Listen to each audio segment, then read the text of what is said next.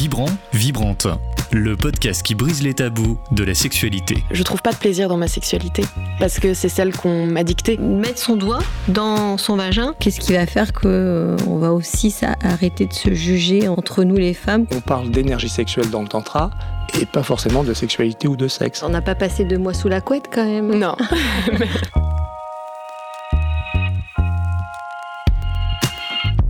Eh bah oui, peut-être qu'il vous est déjà arrivé d'avoir un fou rire en plein cuni, euh, de regarder du porno pour vous marrer, euh, voire même de faire une blague de cul en date qui est mal passée. Euh, ça s'appelle l'humour et puis ça fait pas de mal, on va pas se mentir. Alors pour, pour, justement rire et, s'aimer et profiter de la sexualité, on reçoit la queen Rosa Burstein. Merci Laura. Alors Rosa, tu, tu, fais un nombre incalculable de choses. Tu es humoriste, comédienne, tu es podcasteuse. Euh, tu parles de ta vie, souvent aussi. Oui. Principalement. De ses dates. voilà. Exactement. Et tu as pas mal de galères avec ton psy? Oui. Euh, tu n'arrives toujours pas à savoir si c'est. Euh, vous êtes en couple ou pas en couple? C'est une blague. Au contraire, c'est le celui avec qui j'ai la relation la plus longue en fait. Je n'ai pas de galère avec mon psy. Ce qui est pas mal. Et alors, avez pris un homme oui, j'ai pris un homme. J'ai vu une pédopsie femme quand j'étais enfant, que j'ai revu un peu à la vingtaine, et puis ensuite j'ai choisi un homme, ouais. Enfin, j'ai choisi, je sais pas, la vie m'a mis entre les mains, dans la roue de cet homme qui euh, est, super. super. Et justement, bon, si on, fait des, on commence là, on fait des, petites blagues, mais c'est parce que tu as ton, as ton spectacle qui commence euh, bientôt. Ouais le 24 septembre. Et du coup, bah, est-ce que tu peux te, présenter à celles et ceux qui ne nous connaissent pas encore? Qui es-tu, Rosa Berstein Alors, donc, euh, je suis, comme tu l'as dit, euh, comédienne, humoriste et podcasteuse. Et, euh, et donc, en fait, l'humour, ça fait à peu près 4 ans. Et le podcast, ça fait à peu près 2 ans.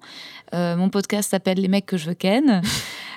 au départ, ça partait d'une blague, vraiment, sincèrement moi, j'ai toujours, je raconte un peu dans mon spectacle, euh, fait des stratégies pour pouvoir obtenir les mecs que je désirais. Ce qui n'était pas du tout euh, l'attitude lambda des nanas qui plutôt se laissaient désirer et attendaient que ça arrive. Et moi, je me disais, ah, je vais être déléguée de la classe pour pouvoir lui dire qu'il faut qu'il travaille plus en maths, comme ça, ça me donnera une occasion de lui parler. Et après. Ouais. commencé le bonheur. ah ouais, ouais, j'ai commencé très tôt. Euh, et après, quand j'étais en cours de théâtre, je me disais, ah, le mec de la classe de théâtre qui me plaît, je vais lui proposer une scène, comme ça, il viendra. En plus, on travaillait au bureau de mon père, attention. Freud, où es-tu? Et, euh, et, au, départ, c'était ça. Je me suis dit, ah tiens, je vais faire un podcast, des mecs que je veux ken. J'inviterai que des mecs que je trouve euh, euh, super sexy. et puis le, podcast, ça sera l'occasion de les rencontrer. Et, et l'idée aussi, c'était de d'assumer le fait que j'étais hyper attirée par des mecs que, voilà, que j'admirais. et notamment des artistes, mais pas que. Et un peu le phénomène Blanche Gardin. J'étais très fan de Blanche Gardin et assez bouleversée par euh, son histoire d'amour avec Louis C.K. Le fait qu'elle ait aimé à distance un homme qu'elle admirait, qui la faisait rire, et puis qu'elle l'ait pourchassé euh, jusqu'au Québec, jusqu'à sa chambre d'hôtel, lui laisser des mots, jusqu'à dire euh, son nom au Molière, au César, enfin pour attirer son attention, et que finalement elle, y arrive en fait, et qui sortent ensemble. Pour moi, c'est un peu l'histoire d'amour contemporaine qu'on n'a pas eu encore finalement énormément euh, dans les films, dans les romans, une femme qui va, qui va, qui pourchasse un homme. Et, euh, et je me suis dit ah bah tiens ça, ça, ça m'inspire bien et c'était un peu le point de départ de mon podcast quoi. Alors combien de mecs Et euh eh bah hélas c'est catastrophique parce que en fait il y a un truc qui se passe dans le podcast qui est que je leur lis un poème, je leur quasiment je les objectifie, je leur dis pourquoi je les désire, est-ce que c'est voilà est-ce que c'est physique, est-ce que c'est intellectuel, qu'est-ce que j'imagine avec eux? Alors ils jouent le jeu pendant une heure, une heure et demie. Euh, mais c'est un fantasme parce que dans la réalité, en fait, on n'en est pas encore là, quoi. Et en fait, dans la réalité, ça pose encore un peu problème au mec, une meuf aussi euh, à l'aise, avec euh, entreprenante, en fait, je trouve. Ouais, en fait. L'avantage d'être dans le fantasme, c'est que tu et pour toi et pour eux, vous êtes euh, dans le plaisir, le désir et vous activez votre envie de sexualité. Complètement. Et, et, en fait, ils sont hyper étonnés parce que c'est encore rare de dire publiquement, ouvertement, voilà pourquoi je te trouve beau. c'est presque mal vu en fait. C'est-à-dire qu'on on, imagine de, des femmes qu'elles doivent pas avoir de de critères physiques. En fait, il y a tellement un halo de mystère autour du désir féminin que dès qu'on met des mots dessus, en fait, c'est ah, euh, ah bah, moi je me prends souvent des remarques comme quoi euh, je suis pas suffisamment déconstruite parce que j'aime les mecs grands ou parce que j'aime les mecs qui ont une voix grave. On me dit ah mais attends c'est hyper intolérant, ah, c'est pas gentil. Voilà, comme s'il y a toujours cette espèce de pression de la femme d'être gentille. Et, euh, et alors qu'en fait non, euh, quand tu vois la ribambelle de, enfin de critères que les mecs ont qui nous imposent, enfin qui fait qu'on se fait les cheveux comme si machin etc. Nous aussi on a le droit de passer par un moment où où voilà quoi, on en fait aussi des objets sexuels. Bah, bien sûr, sinon, hein, ouais. à quoi ça sert? Ah, mais c'est hyper drôle parce que il y a- il y, a deux jours, j'avais justement cette discussion-là où j'ai, on était euh, au café et je disais bon, c'est quoi votre gros fantasme d'acteur ou d'actrice quoi? Parce qu'il y a James Bond qui sort et moi j'avoue que Daniel Craig, euh, Mhm, on, est, mhm. on est ensemble dans une autre vie. et, donc- et du coup, tout le monde était là et me disait. Et donc on a commencé pendant 10-15 minutes, tu vois, sur une terrasse à parler. Je disais bah, et il y avait du coup des mecs hétéros. Je disais bah et vous euh, Ouais. les nanas ou bien les mecs même? Enfin parce que moi je disais bah moi Jennifer Lawrence aussi gros crush et Bien tout enfin vraiment tout ce que ça, ça ça fait comme fantasme de voir ça dans un puis bon James Bond on va pas se mentir on est quand même dans tout le bon cliché tu vois du fantasme du sauveur. et c'était marrant d'avoir ces discussions là qui sont pas faciles à amener Mm, de dire bah ouais euh, moi cette personne là quand je la vois la j'avoue bah ça m'excite un peu euh, bien sûr. mais euh, mais bon c'est mes fantasmes quoi Très difficile, c'est très rare d'obtenir des mecs qui disent euh, ah cet homme je le trouve beau. Même pas on leur demande pas de le dire attirant, Mhm. de, de- de parler d'un autre homme et de dire euh, en quoi il le trouve beau. Alors que c'est sûr que ils ont un avis, mais c'est interdit quoi. Enfin la menace, la, la, la, pression de pas paraître pour un gay, enfin de Ouais. pas euh, est telle qu'ils se l'interdisent alors que en fait euh, nous, c'est un truc pour le coup entre femmes qu'on fait avec grand plaisir, entre femmes hétéros, c'est s'admirer les unes les autres et admirer la beauté euh, des femmes, quoi. Alors parfois, ça peut au contraire, enfin, être aussi un, euh, enfin, fli- faire flipper de voir des femmes aussi belles, aussi bien foutues. Ça peut aussi faire perdre confiance quand on les voit dans les films ou les magazines. Enfin, ouais c'est un peu à double tranchant, c'est-à-dire qu'à la fois les films permettent de développer des fantasmes et à la fois ça peut aussi un peu euh, créer des complexes, quoi. Oui, mais alors tu vois, les fantasmes, euh, euh, elles peuvent être sur le corps euh, comme ça, mais tu peux regarder les yeux, les mains, il n'y a pas que tu, tout, tout, tout ce qui est fin, quoi. Et c'est vrai que les hommes, ils ont du mal à dire, bah, cet homme, je le trouve beau, mais, Mhm. mais, mais beau quoi C'est quoi que t'aimes chez lui? C'est Ouais. son nez, c'est sa, sa bouche, c'est ses mains, c'est ça, là. Pour continuer dans le fantasme, il faut être un peu plus, plus Ouais, plus précis. précis. Et puis aussi, la, la, la- enfin, la chance qu'ils ont, c'est que le cinéma était sympa avec les hommes dans le sens où on a rendu beau et sexy des mecs qui avaient des défauts, des mecs un peu cassés, des mecs un peu grands, un peu gros, un peu étranges, un peu bizarres. Enfin, tu vois, Joachim Phoenix est devenu beau alors qu'il avait un bec de lièvre. Alors que, donc on a autorisé une multitude de critères de beauté chez les gars, alors qu'on a eu une injonction à c'est ça la beauté de la femme, c'est-à-dire c'est ce poids-là, c'est cette taille-là, euh, La couleur de cheveux, c'est ces cheveux-là, euh, voilà, la longueur. Ouais, ouais, ouais, c'est clair. euh, Et donc, ouais, les, les standards sont beaucoup moins larges, quoi. ouais C'est, heureusement que ça ça, Ouais. ça évolue Ça évolue. ça évolue mais c'est long Ça évolue avec des actrices comme Marina Foïs ou Laure Calamy. euh, mais, euh, mais tu vois, même le dernier film Titane de Julia Ducournau avec euh, l'actrice principale. euh, qui est androgyne, alors soi-disant c'est censé être euh, représenté l'étrangeté moderne. Oui, enfin elle est mannequin, tu vois. Quand Tu même. vois, Non mais enfin voilà, il faut, Ouais. on, on- on reste dans une norme. Enfin, tu vois. Mm. non c'est clair Et alors, dans ton spectacle, tu dis quoi par rapport à ça? Bah Alors, justement, euh, comment dire, l'humour par rapport à la sexualité, c'est à double tranchant. C'est-à-dire qu'il y a euh, l'aspect positif, je pense, qui est de dédramatiser euh, les inquiétudes par rapport au sexe et que, tout le monde en rit. Notamment, moi, je parle du fait d'avoir envie de jouir, d'avoir envie d'avoir des orgasmes avec mes partenaires et d'avoir des partenaires qui me fassent des cunis. Donc, j'essaie de créer des blagues autour de ça. Et ça, je pense que c'est... ça fait du bien à tout le monde. Déjà, ça fait du bien peut-être aux mecs d'entendre cette parole, et ça fait aussi aux meufs de, voilà de l'entendre sur scène portée par une jeune femme, parce que dans l'humour, en fait, euh, c'est pas la c'est assez, c'est pas vraiment le discours qui été entretenu depuis plusieurs années. Le discours des, femmes de faire des blagues, c'était plutôt euh, je simule, c'était ça la blague. Ah bah tu fais semblant, euh, ou ah bah pépère il reveut, moi je suis fatiguée comme si le désir appartenait aux hommes. Donc en fait, maintenant, de dire ah non, non, non, on a aussi beaucoup de désirs et, euh, voilà ce qu'on aimerait avoir. Donc ça, j'aimerais, j'essaie de porter ça. Mais le côté, euh, comment dire, euh, peut-être le mauvais côté de l'humour, c'est que à force de chercher des blagues, et notamment moi je, blague aussi pas mal sur, sur mes complexes voilà, physiques, cette autodérision qui peut frôler l'autodestruction, elle n'est pas, comment dire, on va dire qu'elle n'est pas elle s'inscrit pas forcément dans une espèce de militantisme moderne comme quoi il faudrait s'accepter. C'est plus dépressif, c'est plus noir quoi. C'est pas joyeux, c'est pas euh, un livre euh, voilà d'une spécialiste, quelque chose qui va apaiser. Je pense que le spectacle il peut à la fois soulager mais aussi euh, interroger. On, on repart pas avec une il y a pas je voulais pas du tout surtout pas qu'il y ait un endroit de morale. Par contre, ce dont je voulais parler, c'était du fait d'avoir été dans mon spectacle amoureuse et en couple avec des mecs mariés. Et je, dis, je hmm. décris pourquoi j'ai été attirée par ces hommes-là. Et ça, je me suis dit, ça, aucune euh, humoriste femme l'a fait avant. Et c'est une parole hyper taboue. Et tu le sens parfois dans le regard des femmes et des hommes dans le public, un vrai jugement moral. Et c'était ça, je me disais, bah, l'humour, ça sert à ça, en fait. Ça sert à dépasser ça. Parce qu'en fait, je sais qu'il y en a plein, des femmes qui ont été avec des mecs mariés et, pour qui ça a été une souffrance. Euh, ou pas, ou une source de plaisir à un moment, mais un espoir. Euh, et je me disais, OK, et eh bah, je vais essayer de, voilà, de faire des blagues là-dessus. Et. Euh, et, quand même, euh, c'est hyper politique, ouais, parce que ça peut, ça peut entraîner des réactions très, très, très violentes en face, ouais.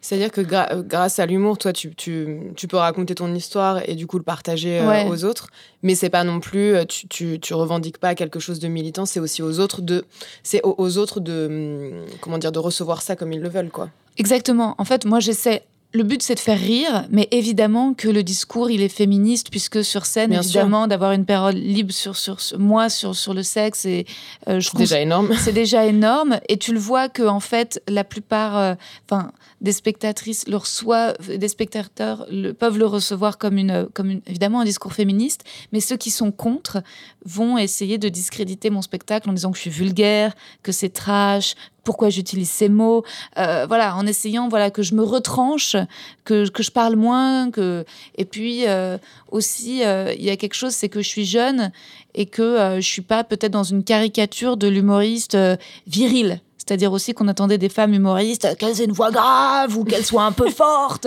En fait, qu'elles, tu vois, qu'elles ressemblent physiquement à des mecs pour qu'on accepte d'elles qu'elles soient drôles. Et quand tu es dans un truc un peu plus, entre guillemets, féminin, ils sont là. Mais pourquoi euh, t'assumes pas que t'es jolie et tu parles pas de ta féminité? Pourquoi t'essayes pas à ce moment-là euh, d'être dans ce cliché euh, de la fille jolie, un peu timide, un peu gentille et qui dit pas des mots sales entre guillemets? Hmm.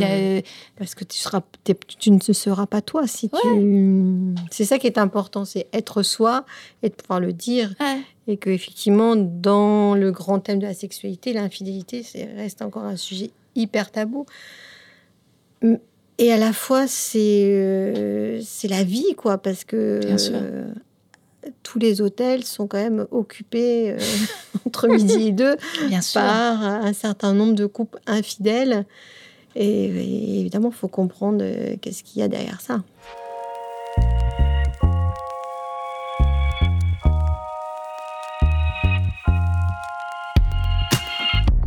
Bah, carrément, ça, ça fait évidemment partie de notre société et ça a été beaucoup traité encore une fois au cinéma euh, du point de vue des mecs qui euh, qui est un peu où, où l'amante était une espèce de, de folle hystérique euh, qui allait mettre en danger son mariage il fallait la, la, buter ou je sais pas qu'elle disparaisse.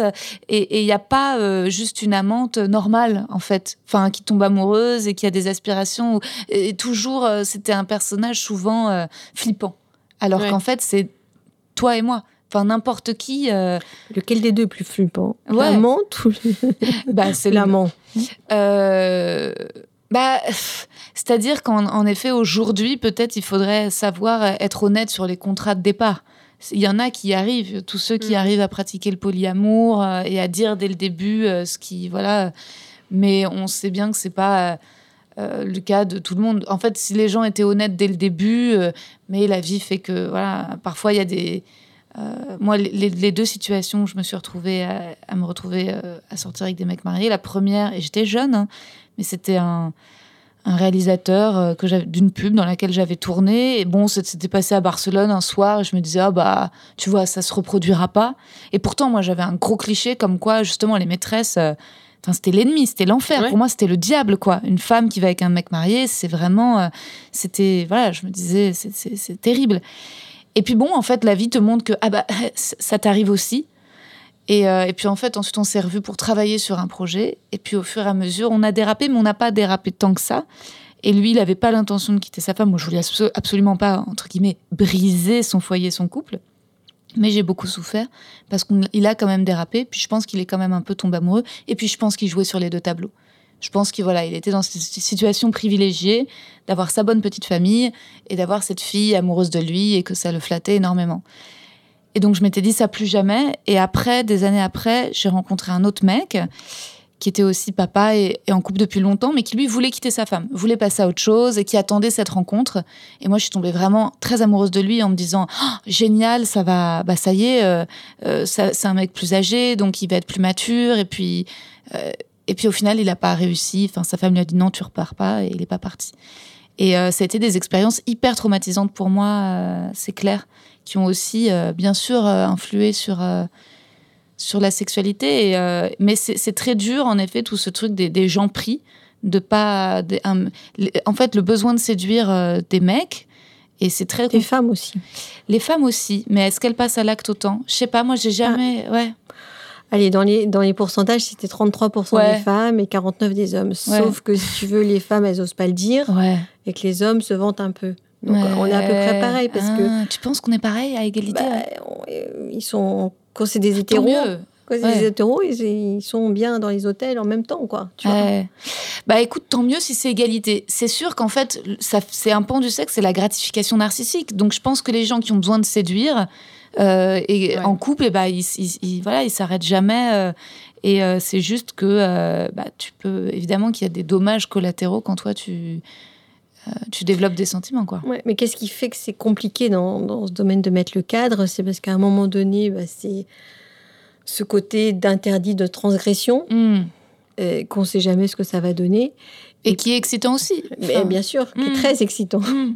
Eh oui. Parce que c'est le moment où on se fait beau ou belle, c'est le moment où on sent qu'on va être super désiré, qu'on pense pas à- aux enfants, à la liste de courses, à, à rien du tout. Et qu'à un moment donné, on n'arrive plus à se, po- à se poser ce cadre-là, parce qu'on est euh, un peu perdu. Ouais. Parce que dans l'infidélité, on apprend toujours quelque chose de soi. Hmm. Et c'est en quoi le cadre est, est complexe à mettre. Ben oui. Et du coup, on se fait du, on fait du lien, on fait des choses, et puis bah, les sentiments arrivent, quoi. Et... Inévitablement. Et c'est vrai que c'est ce- c'est soi-disant pas engageant. Et moi, ces, ces, deux mecs euh, pris, ils étaient euh, fous amoureux de moi. C'était évidemment super flatteur. C'est-à-dire que en fait, à côté de ça, j'avais des mecs de mon âge qui papillonnaient, qui n'étaient pas spécialement respectueux, qui pouvaient me ghoster ou qui n'étaient pas. Et t'avais tout d'un coup euh, ces deux mecs qui, me- considéraient comme une déesse, qui me mettaient sur un piédestal. Et donc, ouais, c'est sûr que ah bah tu t'es pas indifférente. c'est sûr que ouais, le sexe, c'est beaucoup aussi une façon de, de se sentir beau, de se sentir belle dans le regard de l'autre. Euh, c'est- assez. euh, Moi, dans le podcast et dans le spectacle, je parle beaucoup du lien entre amour et sexualité. Et euh, c'est vrai que c'est pas très à la mode aujourd'hui. Et la plupart de Non. mes copines, en fait, sont pas du tout raccord avec moi là-dessus. Elles arrivent vachement à se séparer, à aller sur les applis, trouver un gars et ken un soir et, et passer à autre chose. Et, euh, et moi, j'avoue que euh, déjà, j'ai beaucoup de mal avec les applis. Attends, moi, je vais te poser une question. Sur Ouais. tes copines qui font ça, elles sont alcoolisées ou pas alcoolisées? Bonne question. Euh, au départ, j'aurais dit alcoolisé, mais figure-toi que pas forcément. Pas forcément. Parce que quand tu es alcoolisé, tu n'es pas dans ta sexualité. Eh, Ouais, c'est intéressant, évidemment. D'accord. Ouais. Que quand tu vas, quand tu vas pour... Et c'est possible, il y a des femmes qui Mm. sont dans un coup d'un soir, si tu veux, il s'est déjà passé quelque chose dans la rencontre. La Mm. manière de se poser des questions, de se regarder. Et on Mm. peut. Mais quand tu es alcoolisé, il peut y avoir même ce même phénomène de séduction. Mais après, tu n'es tu n'es pas dans, réellement dans ton plaisir. Donc tu peux dire, Mm. bon, ça y est, c'est fait. Ouais, c'est intéressant. Oh, je vais venir te consulter. ouais, c'est vrai que la sexualité, bah, ça débride. Mais, euh, mais, mais euh, c'est- j'ai du mal à savoir euh, c'est quoi le premier facteur d'attirance en fait pour vous. c'est quoi toi, Carole, le premier truc qui te séduit chez un mec? C'est une bonne question. Euh, moi, ça, ça va être un- dans sa globalité. Ouais. Et après, euh, dans sa manière euh, d'être, de réfléchir, euh, de, de me poser des questions et, et de rigoler, parce que je sais que ça passe Mm. par là quand même. Euh, voilà, j'ai pas de, y a pas de- pour moi, il n'y a pas de critères grand, beau. hein. Mhm. C'est tout ce qui va dégager, c'est le charisme qui va dégager et, avec son charme. Quoi. Ouais. Du coup, auditeur, euh, écoutez, euh, bah, moi, euh, moi, je suis en couple depuis presque six ans, donc, euh, mais la première chose que c'était, c'était euh, la voix, c'était la voix et sûr. l'écoute. Et ça, je pense que c'est, mais pas l'écoute de, euh, je t'écoute parce que euh, je suis un mec, donc faut que je t'écoute comme ça, je sais que je te mets dans mon lit, quoi. Ce qui est un peu euh, très souvent le cas, hein, parce que soi-disant les femmes parlent beaucoup et puis les hommes parlent pas. hein. Mhm. Non, c'est vraiment l'écoute de, enfin, ça m'intéresse ce que tu dis, quoi. Ouais. Et je rebondis et euh, tu vois ça et ça c'est c'est avant ouais j'ai mis du temps à trouver quelqu'un qui écoute vraiment c'est hyper séduisant. et en plus on le voit dans plein de clichés de films les mecs en ont vraiment rien à Ouais. rien à branler quoi et ils sont là qui Ouais. écoutent qui disent ouais alors pour pour la mettre dans mon lit faut que j'écoute faut que je, je hoche la tête faut que je dise ah oui c'est intéressant et tout ouais, mais ouais. ça mais arrêtez en fait Ouais, vous croyez vraiment qu'on est conne à ce point? Enfin c'est pour- clair. mais c'est un truc Ah euh, ouais, ouais. ça marche pas quoi Non, Comment- clair. Comment, curiosité. s'intéresse à, comment on s'intéresse à l'autre? Ouais. Même un, un- tu vois, comment nous on s'intéresse et comment lui s'intéresse à toi. quoi. Les questions. Ouais. Les questions. Ouais, Mais c'est là où je te rejoins beaucoup sur justement euh, amour et sexualité. Et en fait, tout dépend ce qu'on met dans amour. Mm. On n'a pas dit amour, euh, le, le grand, le voilà, celui qui va te porter toute ta vie, euh, le truc. Mais genre, parce que en fait, être dans la sexualité, c'est s'aimer soi. Bah oui, bien sûr. Mais du coup, euh, si on si on s'aime pas soi, c'est tellement compliqué. Alors il y a des personnes qui, euh, qui ont euh, confiance en elles et, et big up, bravo. Mais en fait, c'est pas forcément évident de d'aller vers l'autre. Tu connais pas, c'est l'inconnu. Enfin, c'est un corps que t'as jamais touché, quelqu'un que tu, tu connais pas son histoire et c'est pas évident du coup de se mettre à nu. Pas du tout. Quoi qu'il arrive, que ce soit pour un coup d'un soir ou pour juste une, une relation amoureuse ou pour un amant ou quoi que ce soit. Ben justement, il y avait un film qui m'avait vachement plu, c'était L'amant de Lady Chatterley par Pascal Ferrand, avec Marina Hans. Et je sais plus dans quel euh, magazine Pascal Ferrand écrivait qu'elle avait choisi Marina Hans pour sa pudeur. Qu'en fait, c'était ça l'érotisme. C'était euh, pas, euh, enfin, j'en sais rien, une meuf totalement refaite, super bronzée sur la plage qui se fout à poil. C'est pas ça l'érotisme. En fait, l'érotisme, c'est justement peut-être quelqu'un qui a des, des complexes, des imperfections, qui est habillé, et puis tout d'un coup, cette personne-là se déshabille. Et pour moi, c'est ça l'intimité, quoi. Euh, Ouais, c'est ça. réussir à désamorcer en fait. Ouais, et en fait, mine de rien, ça demande quand même vachement de confiance et de d'amour euh, et donc euh, sinon ça peut être très violent aussi la sexualité. C'est vrai que moi j'ai du mal à je veux pas me forcer euh, à baiser quoi. Et j'ai l'impression qu'en effet parfois il y a une telle injonction à, baiser baiser baiser. Moi j'ai fait des périodes ouais de je me souviens de ouais de plus de deux ans d'abstinence dans ma vingtaine de, je de peut-être de ouais de mes 27 à 29 et tout, tout autour de moi les jeunes tout le monde mais j'avais besoin justement après ces deux expériences traumatisantes, après ce dernier mec, de vraiment faire une pause, quoi, d'être, de dire ok stop. Mais c- c'est sûr que pour être dans sa sexualité et, jouir et prendre du plaisir, il faut être bien dans son corps.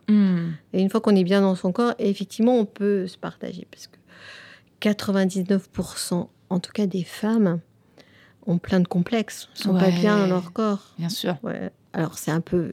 J'ai pas tout à fait le pourcentage des hommes parce qu'ils sont un peu moins complexés. Oui, ils mais- sont moins. Ils le sont moins. Ils devraient l'être Sauf- plus, quoi. tu vois des mecs super bien et t'as envie de leur dire mais attends, tu enfin c'est fou quand même.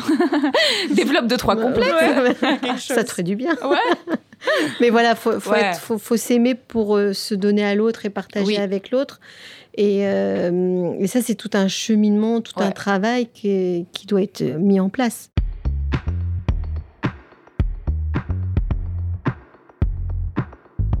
Et tu vois, c'est ça que je trouve assez euh, dingue justement dans ton, dans ton spectacle, Rosa, c'est que cette, tu vois, ces paroles-là, avoir une femme par exemple qui te dit bah oui j'aime jouir, Ouais. mais une femme en même temps qui dit ouais mais ça m'arrive pendant deux ans euh, d'avoir personne, Mm. bah c'est vrai qu'on n'entend pas. C'est, en fait c'est soit l'un soit l'autre. Complètement. Et, on en revient toujours au- aux mêmes choses, c'est soit la vierge soit la pute, mais il n'y a pas de juste milieu, il y a pas de et, et même et puis enfin si t'as envie d'être la vierge ou de la pute, fais ce que tu veux. Ouais. Mais il n'y a pas de, de paroles comme ça. Et tu vois, quand on parle d'humour, enfin, moi, je trouve ça tellement. Ça me sidère de me dire que quand j'étais gamine, t'avais un bigard Ouais. qui parlait, qui disait des trucs, mais Horrible. ahurissants, Ouais. abominables. Et qui, heureusement, aujourd'hui, j'ai appris qu'il a même pas à remplir ses, ses salles. bah, il serait peut-être temps, tu vois. l'auto. Euh, Et alors, mieux. bon, voilà, mais je me dis, on avait cette image-là du mec vraiment euh, vulgaire, euh, Mm. mais, mais pas la vulgarité enfin qui peut être érotique à fond, là, la vulgarité de. euh, Misogyne. misogyne, sexiste, homophobe, tout ça. Et du coup, j'ai l'impression que ça a tellement été euh, occupé par ces places-là de, de mecs ultra virils comme ça que du coup, dès que euh, une meuf euh, arrive et dit euh, bah ouais, moi je vais parler de cul, mais attendez, je vais pas vous dire que moi en fait je regarde Netflix et que j'attends le prince charmant et que euh, voilà toute ma vie c'est comme ça et que je suis tombée amoureuse de quelqu'un qui m'a jamais aimé. Non, moi je vais vous dire que j'aime en fait, j'aime bien le sexe, Mm. mais que par contre je le fais quand je le veux. Ouais. Et ça, euh, Et je le fais seule parce que quand je Ouais. veux dire, Ouais, et je quand me je- masturbe, bien voilà, sûr. je me masturbe. Ouais. Quand je veux dire, j'ai pendant deux ans, Ouais. genre, oui, il y a eu ans, du sexe pendant deux J'ai eu, ans. hein. j'ai eu ma propre sexualité. Mmh, absolument. Euh, moi-même avec ma sexualité. Ouais. Et j'ai ça aussi. Ça aussi, c'est quelque chose qu'on doit encore déconstruire. Oh oui, absolument. S'il vous plaît, masturbez-vous. Mais Oui. c'est- c'est- c'est c'est- c'est vrai C'est que... un message. je vous en supplie. Mais euh, l'humour... Et bien, euh, je vais préciser ouais. bien parce que des fois, plein de femmes et plein d'hommes ne savent pas bien se masturber. Je t'expliquerai. Ah ouais, je suis curieuse des détails. Mais euh, enfin, moi, c'est récemment que j'ai compris qu'il fallait aussi se masturber pendant l'acte sexuel et Ah bah que et, et que c'était aussi l'un des moyens d'arriver à jouir avec son partenaire. Bon, ça, j'ai pas encore eu, hélas, l'occasion de vraiment l'expérimenter parce que je suis tombée sur des mecs que ça vexait. Ouais. Euh, ouais, ouais. Donc euh, c'est vraiment il y a du chemin. Et après, c'est clair que l'humour, euh, il a été principalement sexiste en France surtout. Euh, Ah ouais L'humour français est vraiment graveleux, vraiment violent vis-à-vis des femmes, même au-delà de Bigard, et jusqu'à aujourd'hui en fait. En fait, il y avait beaucoup, du- des- principalement des humoristes mecs, et et c'était ouais très sur prendre les meufs un peu pour des connes, et euh, et puis même récemment jusqu'à des des humoristes récents, des humoristes jeunes, des humoristes qui ont la cote, en fait, ils se permettent de, de parler du physique des femmes de façon terrible, quoi. Des meufs qui. du physique. Ah ouais, les, les bouffonnes qui portent des leggings, ou des bouffonnes qui portent des ballerines, ou euh, euh, tu crois que tu es suffisamment mince pour porter un legging, ou du. euh, les meufs, vous vous maquillez, vous, avez vu la tête que vous avez le matin sans maquillage. Enfin, c'est-à-dire que c'est. Il y a, tout un pan de l'humour qui est. euh, qui est sexiste. qui est sexiste. Alors que je dirais que l'humour américain, new-yorkais, d'autodérision, il est un peu moins.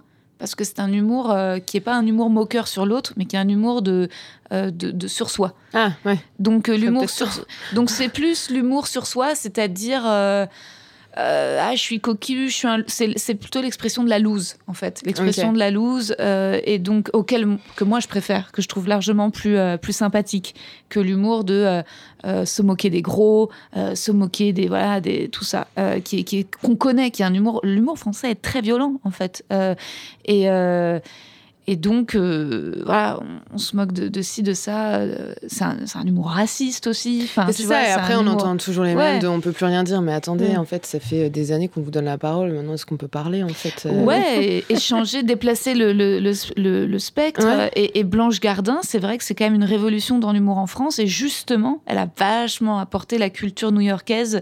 Et, euh, et quand même, dans les humoristes femmes, ça a été une révolution parce que. euh, bah déjà, elle se caricaturait pas en termes de ah, s'épaissir.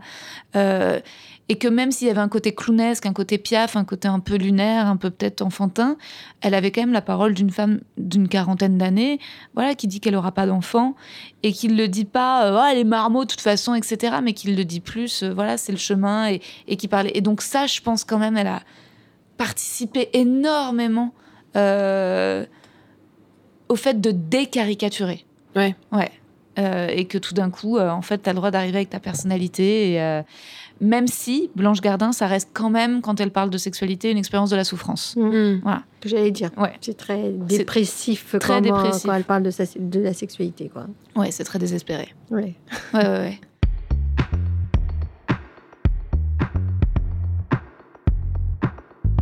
Et toi, du coup, euh, là, euh, parce que tu avais. donc là, ton, ton spectacle est le 24 septembre, mais Mhm. tu avais pu quand même euh, le jouer euh, cet été. Ouais.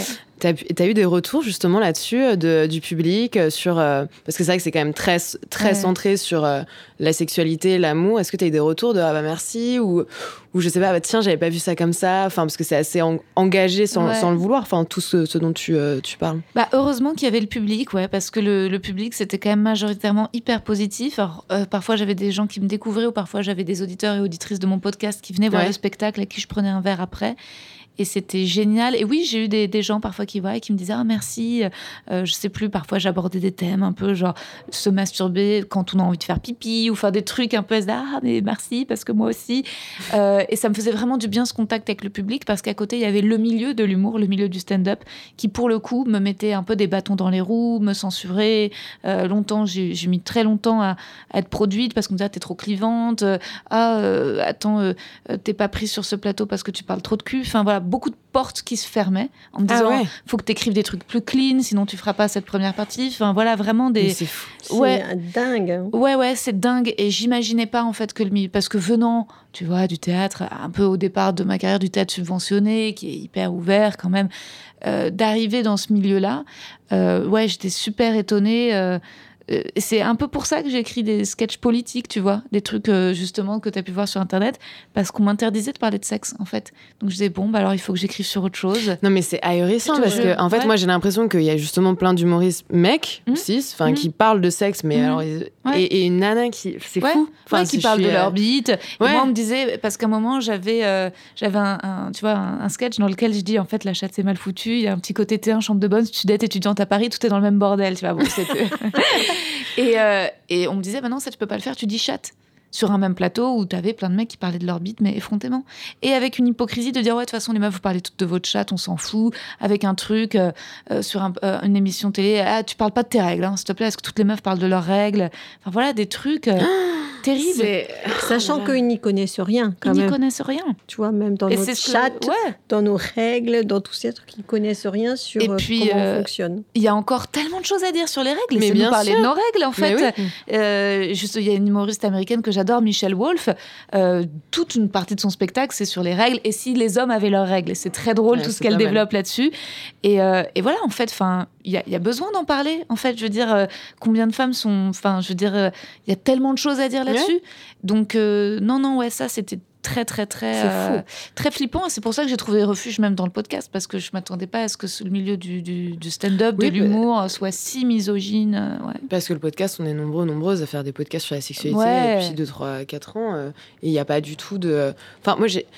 J'ai déjà entendu des euh, bon un, un énième podcast euh, là-dessus ou un enfin ce genre mieux, de choses et en fait moi je suis un peu bah écoutez en fait euh, moi à 13 ans j'avais rien. Euh, donc en fait euh, On si aujourd'hui on rattrape et puis il y en a pour tous les goûts. Ouais. il y en a qui préfèrent écouter euh, du porno érotique euh, audio euh, il y en a qui préfèrent entendre des personnes engagées il y en a qui préfèrent juste apprendre des choses sur la sexualité enfin il faut euh, qu'il y ait- enfin il faut qu'il y ait une offre là-dessus puisque en fait euh, on est quand même à peu près tous dans la en tout cas dans la sexualité dans, dans l'intimité dans ce qui est l'amour de soi si on n'a rien euh, on fait comment pour s'aimer? On n'a déjà pas de cours d'éducation sexuelle. Ouais. déjà moi j'ai jamais eu à l'école Non, hein, jamais. Après, les gens, ils ne viennent pas si facilement voir, voir une- un Ouais. sexologue ou une sexologue Non, parce non, que C'est tabou. Tabou. Qu'est-ce que je vais dire? Est-ce que je suis normale? Est-ce que je suis pas normale? C'est la Mhm. première question qu'on entend. Ouais. Pourtant, quand ils ont mal quelque part, ils vont chez un spécialiste. Bah là, c'est pareil. Comment on peut venir prendre un cours d'éducation sexuelle chez un sexologue quand même? C'est la Mhm. base de. parce que les gens pensent que c'est inné en fait c'est inné la Mais oui. sexualité c'est en Mais- soi et donc euh, Moi, Mais je suis pas quand même tout. curieuse de savoir qu'est-ce que c'est mal se masturber? Je reste là-dessus. euh. Nos- un de nos premiers podcasts, c'était sur la masturbation, mais je t'explique. Ok, d'accord, d'accord. Donc pour les pour après. auditeurs auditrices vous rappelez-vous première saison D'accord, euh, se masturber Ok, j'irai. J'irai l'écouter après. Tu Mais- me diras. Moi, je vais revenir sur quelque chose quand tu dis j'arrive pas encore à me masturber avec un mec parce Ouais. que euh, je, le, je, je vexe. Alors, ça, c'est un Mhm. petit message à, à tous les hommes. D'abord, arrêtez d'être dans la performance. Hmm. Nous, on connaît notre corps, on va vous donner le mode d'emploi. Ouais. Et ça fait partie aussi du fait de d'être du partage dans la sexualité que euh, bah, nous, on, on connaît mieux notre corps. Peut-être qu'on sait mieux se masturber que ce que vous savez f- faire pour nous. Et euh, on va le faire, nous, parce qu'on aime ça. Et puis, euh, on va vous apprendre. Et puis, c'est OK, quoi, parce que... Ouais. euh, vous sentez pas en compétition Mais euh, non, pas du tout. Et moi, j'ai écrit un truc là récemment parce que j'avais rencontré un gars qui me plaisait beaucoup, mais hélas, on a passé que deux soirées ensemble, puis après, il a plus ou moins disparu. C'était, m'a fait un peu de peine. Ça arrive. Ça arrive. Et, euh, et en fait, je venais de rejoindre le podcast Hotline, dans lequel je suis chroniqueuse. C'est un podcast Spotify aussi sur la sexualité. Et euh, donc, toutes mes copines euh, chroniqueuses, journalistes, sont influenceuses sexo. Et alors, s'y connaissent vachement. Et donc, elles me disaient, ah, les sextoys. Elles me disaient, mais tu sais, avec un mec, tu peux utiliser un sextoy. Et moi, que n'ai-je pas fait le deuxième soir avec ce mec le lendemain matin en disant Ah, attends, si tu veux, on peut essayer. Je suis allée chercher mon- womanizer et j'ai dit Tu veux pas qu'on essaye? Et j'ai vu, mais la terreur, le jugement dans ses yeux. C'est Je pour ça que tu l'as plus revu. bah, moi, je voulais le revoir, mais lui, il a vécu ça comme une humiliation. Et puis ensuite, il m'a sermonné. Il m'a dit Ah ouais, mais je suis contre la. Qu'est-ce qu'il me disait Ce qui était d'extrême gauche, c'était genre la marchandisation, la mécanisation Oh du là sexe. là. T'es là, Ah mais oui, quel rapport avec tes convictions. Ouais. Et, euh, et ouais, j'avais honte ensuite. Je me suis dit, oh là là. Et puis le pire, c'était que je me suis confiée à deux copines filles qui m'ont dit que c'était ma faute. Ils me disaient, mais enfin, Rosa, faut attendre. Euh, euh, pourquoi t'as fait ça si tôt? Le pauvre, évidemment, tu l'as fait fuir. Tu lui as fait peur. Donc euh, voilà, tous ces trucs de Parce que que le culpabilisation mec entre meufs. pas envie. Ok, Oui. mais mais c'est pas, il y a pas de j'ai mal fait, j'ai, enfin c'est Ouais. juste comme euh, il aurait pu te proposer quelque chose que t'as- mais Ouais. par contre toi si si la personne te propose euh, quelque Ouais. chose et un mec en l'occurrence, bah avec toute cette culture là du consentement qu'on n'a pas, ça va être bon bah je vais je vais le faire quoi. Ouais. Alors que tu vois eux Ou ça va me être- dire, ah, écoute, je suis un peu intimidée, je crois que j'ose pas, ça te dérange pas, on le fait une prochaine, Voilà. tu veux pas qu'on le fasse autre. Tu vois, un, Ouais. pas, pas de remettre la faute sur moi. c'est ça. Et heureusement, Ouais. ça, c'est mes copines, justement, influenceuses sexo, qui m'ont dit, mais non, Rosa, tu n'as rien fait de mal, etc. N'aie pas honte. Bah ouais. Ouais, ouais. Tu as fait ce que tu as senti à ce moment-là. Ouais, sur le moment, et- j'ai eu une impulsion. Alors, c'est vrai qu'avec les trucs de consentement, il faudrait tout expliciter avant, se dire est-ce que tu es d'accord pour faire. Mais parfois, dans le feu de l'action, spontanément, on a envie. Enfin, je ai quand même proposé, hein, je lui ai demandé Ouais, est-ce ouais. que, est que ça te dirait J'ai une idée. Et il a dit oui. euh. Puis en fait, il voulait, en fait, il voulait pas. Et, et ouais, ouais. et en fait, non, non, ça le. Ouais, vraiment, ça le. Ça le dégoûtait, il trouvait ça. Et, et- et mine de rien, après. euh, euh, pendant longtemps, j'ai même plus touché moi-même à ce sextoy. Je me suis dit, Ah oula, ouais, ça t'a Ouais, je me suis dit, oula. Enfin, je me suis dit, je me disais, comme il me plaît que j'aimais quand même le revoir, je me suis dit, je vais, pour lui plaire, essayer de mettre ça de côté. euh, ouais. Ne jamais faire ça. ne jamais faire ça. Non, mais vraiment, que les hommes ne sont pas là pour nous faire jouir. Hmm. Nous jouissons ensemble, nous prenons du plaisir ensemble, mais qu'ils arrêtent de porter cette responsabilité de Mm. absolument vouloir faire jouir ouais. une femme. On sait faire. Ouais. Ouais, c'est génial ce que tu dis, Carole.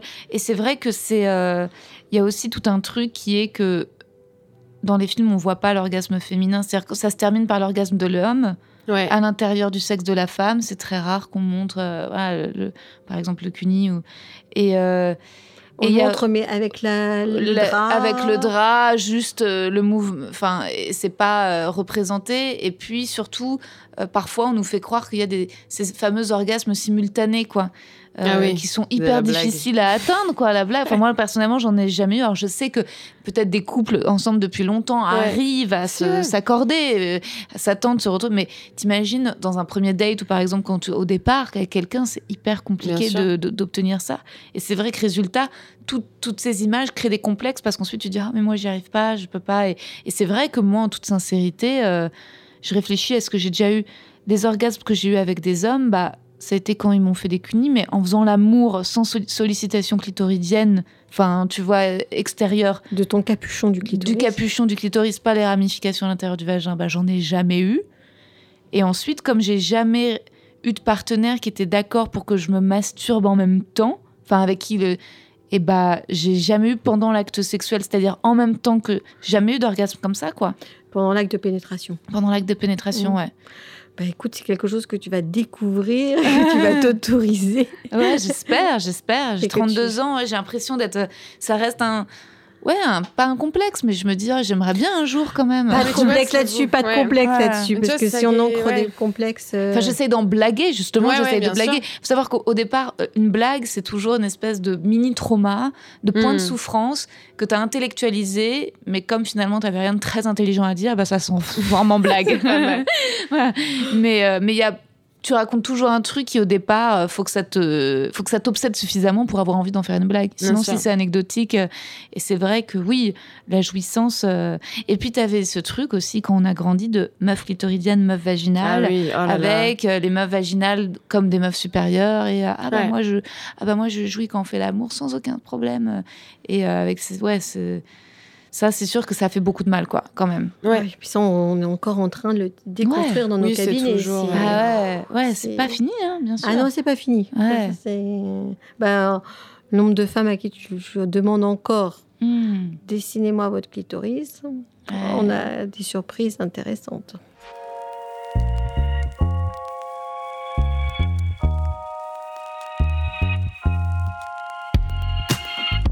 et donc pour jouir à deux est-ce que il faut donc a priori pour la plupart des femmes une stimulation externe donc du capuchon du clitoris Carole? Ah oui, en général, Ouais, euh, c'est ouais. comme ça. C'est comme ça. C'est comme ça parce que quand on voit comment est fait le clitoris Hmm. entre le capuchon, les bulbes, Hmm. et puis la jouissance à deux, c'est vraiment une- euh, quelque chose qui, il faut connaître un peu son partenaire, il faut avoir, euh, il faut parler beaucoup de sexualité. Et il faut plus que le partenaire soit c'est moi qui dois faire jouir. C'est vraiment un, un échange et euh, de la communication dans l'acte. Hmm. D'accord Parce qu'on peut pas deviner quand l'homme ou la femme arrive au plateau, quoi. Hmm, Faut hmm. à un moment donné le dire et comment on fait redescendre le plateau par la respiration. Donc ça prend du temps, Mhm. De connaissance de son corps, Mhm. parce qu'il faut euh, voir où le plateau, la limite entre l'excitation qu'on passe au plateau, où, où il y aura cette expulsion pour l'homme, ou ce- ce- ce- cet orgasme qui se déclenche pour la femme, Mhm. d'en avoir confiance, de conscience, de, le- de, de le verbaliser à ce moment-là. Et il y a tout le dégoût autour du CUNY, euh, en fait, parce que la, le, le dégoût euh, de certains mecs hein, euh, et des meufs elles-mêmes qui. Enfin, le nombre de copines que j'ai qui me disent Ah non, moi ça me dégoûte, je veux pas qu'on me fasse de CUNY. Enfin, en fait, aussi de, de dégoût des femmes pour leur propre sexe, en fait. Euh, Ouais. Et même aussi, euh, avec toute l'image du dégoût des mecs, hein, il faut pas se mentir, ils sont pas tous. euh, pour eux, j'en discutais avec un copain l'autre jour, et on parlait du, du- du scandale de Maeva la- l'influenceuse Ouais. qui, qui parlait de, de- des lèvres et comme quoi il Ouais. faudrait les, les couper pour avoir des, des sexes de femmes de 12 ans. Et je lui disais, c'est chaud, et c'est un copain pas très déconstruit, il m'a dit, ouais, mais moi, j'avoue, je veux pas de longues lèvres, je veux juste une fente. Wow. Waouh Voilà. Je sais pas comment t'as c'est- fait pour répondre. par- Bah, Vraiment, sur ce sujet, il y a vraiment beaucoup, beaucoup, Wow, beaucoup de choses à C'est faire. dingue, hein Ah, On c'est va fou. créer quelque chose, euh, mesdames. Bah, en fait, j'étais fascinée parce que je me suis dit, en même temps, euh, voilà quoi. En fait, euh, c'est pas. En, en même temps, c'est pas. En fait, je me suis dit, mais elle est pas folle, Maëva Genam. Si elle ressent ça, c'est qu'elle qu'elle elle, a- elle a elle-même entendu ou, ou, ou subi. euh, c'est qu'elle est complexée de ça. Enfin, elle devrait pas le dire comme ça, mais, mais on devrait pas non plus s'acharner sur elle parce que si elle en arrive Non, là, c'est qu'en fait, c'est le euh, euh. c'est que c'est le résultat d'une société qui, euh, qui, qui ne montre pas assez euh, les assez, diversités ouais. de vulves et comme quoi il y a, y a rien de Et puis sale. même les poils dessus, enfin le, Ouais. le, le vagin d'une femme et le vagin Ouais. d'une petite fille, c'est quand même strictement rien à voir. Moi, je me rappelle cet été sur la plage, c'était un peu une des premières fois où bah, je m'étais pas épilée quoi. Hmm. Et, euh, et, en fait, ce qui est fou, c'est que ça m'a mis du temps. C'était un cheminement une fois, c'était parce que j'avais pas eu l'occasion, j'avais pas pu et je me suis retrouvée à la plage. J'étais en mode bon, bah maintenant on y est, hein, on fait comment? Et, euh, et en fait, j'ai fait là, c'était il y a, ouais, il y a 15 jours. Et sur le coup, j'essayais de me cacher et tout. Et à un moment, je me suis dit, mais en fait, merde, Ouais, les mecs aussi ils ont des poils à ce niveau-là. grave. Euh, moi, j'ai des poils au niveau de la chatte, bah, je vais pas juste ne pas me baigner parce que voilà. Et, euh, et j'ai réussi quoi. Et j'avoue, j'étais assez fière après. Et je me suis dit, Oh, enfin, je reprends le contrôle aussi sur, euh, Ouais. sur mon corps. C'était une plage naturiste? Pas du tout. Ah, C'était une plage italienne, mais j'habite à Rome en ce moment.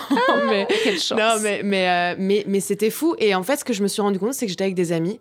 Et, pers et moi, je me suis dit, ils vont le voir. Personne n'a regardé parce que personne Bien ne regarde sûr, ça en fait. Mais toi, tu te dis tout le monde va regarder et tu vois que tout le monde est épilé du maillot, tu vois. Et en fait, on s'en. Enfin, On après, fout. chacun, il y en a qui, qui veulent vraiment. Chacun met ce qu'il veut. Mais moi, je sais que c'est un résultat de d'années de complexe sur dès qu'il y avait un poil qui sortait de mon maillot. Ouais. Je me disais, mais tout le monde le voit, je suis vraiment dégoûtante, quoi. Ouais, ouais. Et, euh, et ça prend du temps, quoi. On peut, on peut y arriver. Ça a pris 23 ans. T'as 23 ans? Ouais. Est-ce que tu parais mature, intelligente pour une jeune femme de 23 ans Ah, c'est incroyable. Ouais, c'est incroyable. C'est une pépite. là. Ah ouais, c'est une pépite. Et je voulais te le dire d'ailleurs, tu ressembles à Jennifer Lawrence. Et je- je- Ouais. fait- on me le dit, on me le dit souvent. Alors je dis, ça me flatte beaucoup, parce que je le ressens pas du tout, mais Si. c'est très flatteur. C'est flatteur. Bon, on est en podcast, donc vous voyez sûrement pas, et ce sera peut-être coupé au montage. Ah non. Ce moment. non, peut-être pas. Mais, euh, mais ouais. Mais du coup, euh, Mais on, va, on, va, on va te trouver en photo. C'est nos vrai. podcasts. Donc, Mais euh, tu sais que c'est pour ça que moi j'aime un podcast, parce qu'il n'y a pas d'image. Hein. Oh. Faut accepter, c'est- tu vois. Moi j'accepte mes maillots toi. de poils, mais j'a- j'accepte pas encore euh, ma tête, tu vois, en vidéo. Mais je suis d'accord, c'est aussi la magie du podcast qui est pas d'image. En fait, Ouais. ça fait du bien aussi de- d'avoir juste les voix. Moi, souvent avec mon podcast, euh, des professionnels me disent ah il faut absolument pour que tu cartonnes foutre des caméras, le foutre, etc. Que ce soit sur YouTube qu'on voit ta tête. Euh, et en fait, bah, au départ, je le faisais un peu. J'avais filmé, puis en fait, je, je filmais parce que j'avais un, un producteur qui m'accompagnait. Puis ensuite, comme on s'est séparés, j'étais toute seule, et puis c'était trop une galère. Donc, je me suis habituée à plus filmer. Et en fait, je trouve que c'est plus précieux.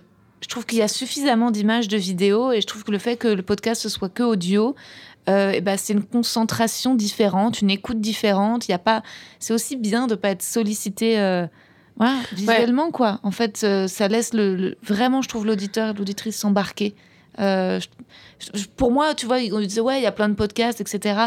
Mais en fait, non, ça devient vite des talk-shows, des émissions. Enfin, Hmm. tu, vois, les, tu vois les podcasts filmés avec des, des humoristes, des youtubeurs, Ouais, ouais. des machins où il y a plein de vidéos. T'es là, ouais, c'est plus un podcast en fait. Enfin, Mm. tu vois. C'est ouais, un show. c'est un show. une- ouais. Mm. Mais justement, c'est un peu ce qui, ce qui s'est passé dans ce podcast que à base on devait parler que d'humour, mais nous Mm. n'avons pas parlé que d'humour et tant mieux. On a parlé de tabou, mais ça, ça, ça va avec aussi de sexualité, d'amour, de nos histoires de cul nous trois aussi, ce qui était pas mal. Mm. Et, euh, et on était trop, vraiment trop heureuse de t'avoir, Rosa, euh, Merci beaucoup. dans ce podcast. C'était super. Ouais. J'espère que ce n'était pas trop décousu, vous qui nous entendez, mais nous, en tout cas, on- ça nous a semblé clair dans notre tête. Donc, normalement, ça devrait l'être pour vous. Nous, on a vraiment beaucoup aimé. On vous dit à dans un mois pour un autre épisode. Et Rosa, euh, quand tu veux, tu reviens. et on Avec refait grand le monde encore. plaisir. Plein de choses à se raconter. Merci beaucoup. Merci. C'était Vibrant, Vibrante, un podcast de Grande Contrôle en partenariat avec le magazine Cosette.